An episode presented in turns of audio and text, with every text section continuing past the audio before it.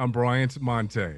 And I'm Nicole Franklin. BlackFacts.com presents Significant Women in Black History, a special daily showcase for Women's History Month. Isabella Bell Baumfree was an American abolitionist and women's rights activist. She was born into slavery in Swartekill, New York, but escaped with her infant daughter to freedom in 1826.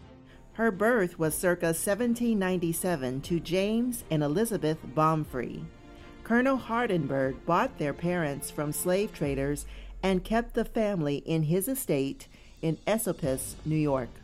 In 1828, after her escape, she went to court to recover her son and became the first black woman to win such a case against a white man. She gave herself the name Sojourner Truth in 1843.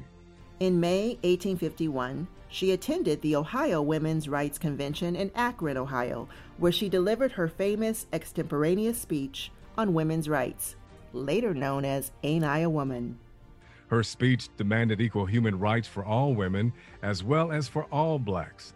Advocating for women and African Americans was dangerous and challenging enough, but being one and doing so was far more difficult.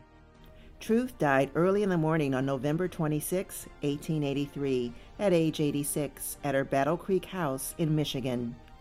There have been many memorials erected in honor of Sojourner Truth, commemorating her life and work. Learn Black History. Teach Black History. BlackFacts.com. For more Black Facts, join Black Facts Nation at blackfacts.com forward slash join.